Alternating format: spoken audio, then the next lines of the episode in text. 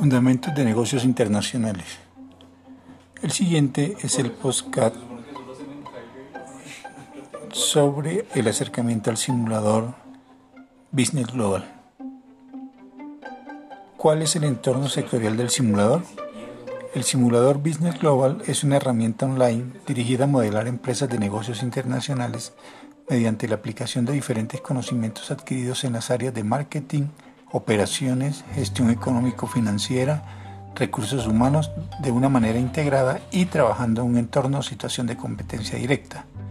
En este caso, la compañía Delta, empresa sobre la que realizaremos la simulación, opera en el sector de la tecnología del hogar y cubre todos los eslabones de la cadena de valor, desde la investigación, el diseño, de desarrollo, hasta la producción y distribución. ¿Cuáles son las principales áreas de decisión?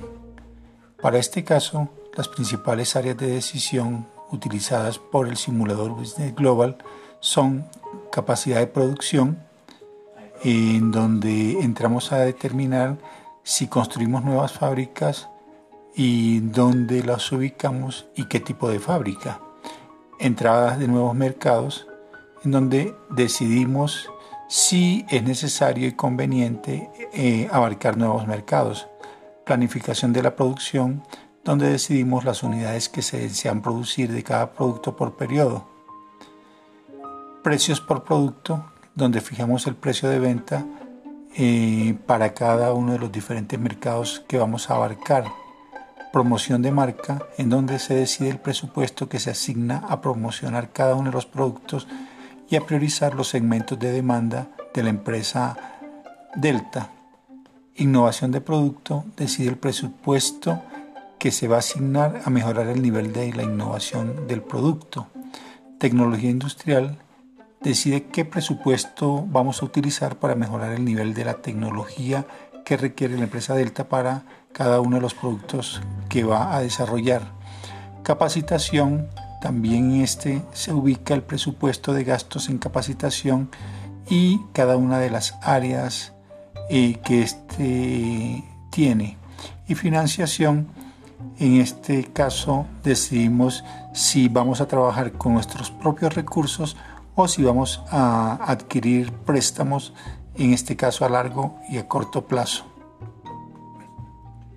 ¿Cuáles son y cómo funcionan los indicadores claves? Los indicadores clave sintetizan la información principal sobre la marcha de el negocio de Delta. En este caso permite evaluar rápidamente la evolución de la compañía y detectar posibles puntos fuertes y débiles, así como oportunidades de mejoras operativas o estratégicas.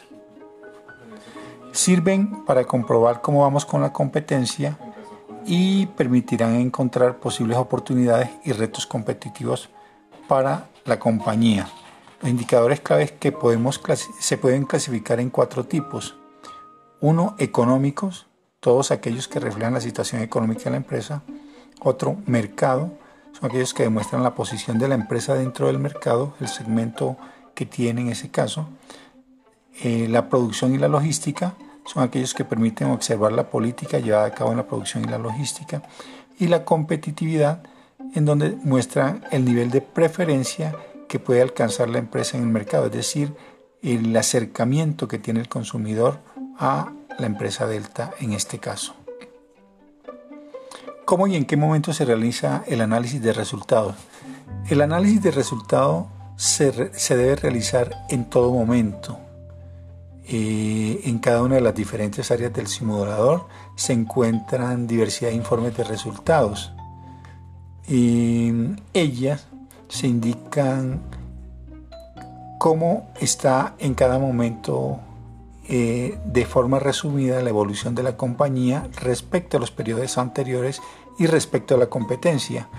Partimos de analizar los indicadores iniciales porque o de los indicadores del momento porque estos nos permiten hacer un análisis de lo que ha sucedido en la parte de atrás y cómo eh, comportarnos con respecto al futuro. Es decir, miramos la evolución de la compañía y en cada uno de esos análisis nosotros podemos entrar a mirar que con la información que tenemos, qué tipo de cambio podemos hacer si se considera pertinente. ¿Cuál es la relación existente entre las áreas de decisión y los indicadores de resultados? Los indicadores de resultados se pueden asimilar a un semáforo en relación con las áreas de decisión. Su análisis debe realizarse de forma permanente para ir tomando los correctivos que se consideran necesarios teniendo en cuenta el comportamiento de cada una de las áreas de acuerdo a la gestión realizada. La persona que dirige la compañía debe tomar diferentes decisiones respecto a la decisión de la empresa Delta, en este caso, teniendo en cuenta el entorno sectorial y la situación del mismo. Las situaciones se toman en el apartado de decisiones y, y cómo se puede acceder a través de los diferentes menús eh, que ya se analizaron en el punto B. Con capacidad de producción, entrar en nuevos mercados, planificar la producción, precios por producto, promoción de marca, innovación de producto, tecnología industrial, capacitación y financiamiento entre los más importantes. ¿Cuál es el estado inicial de la empresa que me han entregado? Para el ejercicio realizar en el simulador haré parte de la empresa Delta. El estado inicial es el mismo con que inician las demás empresas con las cuales se competirán y los aspectos más relevantes para el año 2019 son los siguientes. Su sede se encuentra en México. Los mercados a los que vende son América Central y Sur, Japón y Corea. Su mayor volumen de venta está en el pequeño electrodoméstico en América Central y Sur. En este momento tiene dos fábricas, una All in One en México y una High Technology en USA, en Estados Unidos.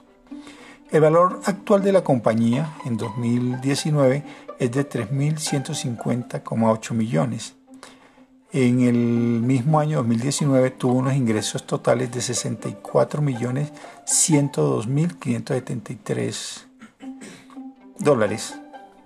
El beneficio bruto para el mismo año 2019 fue de 7.916.597 y el beneficio neto, que es aquel que se tiene una vez pagados los impuestos, es de 7.439.988.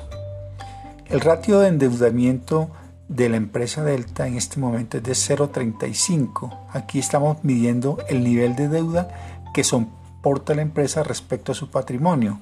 Generalmente los valores de referencia se sitúan en 3.5 y 1.5. En este caso, pues tenemos un rato, una rata de endeudamiento eh, menor que 0.5.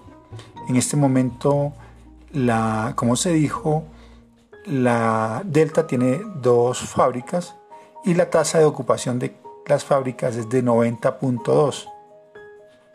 Las unidades de inventario sobre las ventas son 4,6% y el valor de marca es 48. En este caso se mide el nivel de atractivo y vinculación que genera la marca sobre el cliente y se, establece entre 10 y 100 puntos.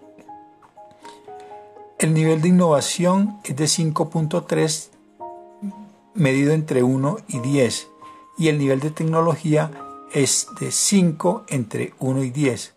La capacidad de organización es de 7.1 también medida entre 1 y 10.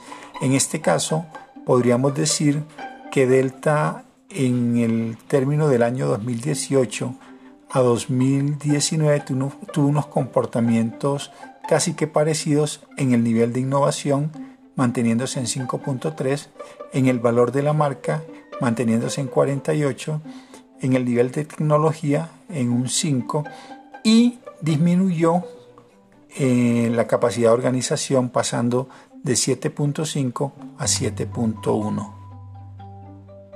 Con esto damos por concluido el podcast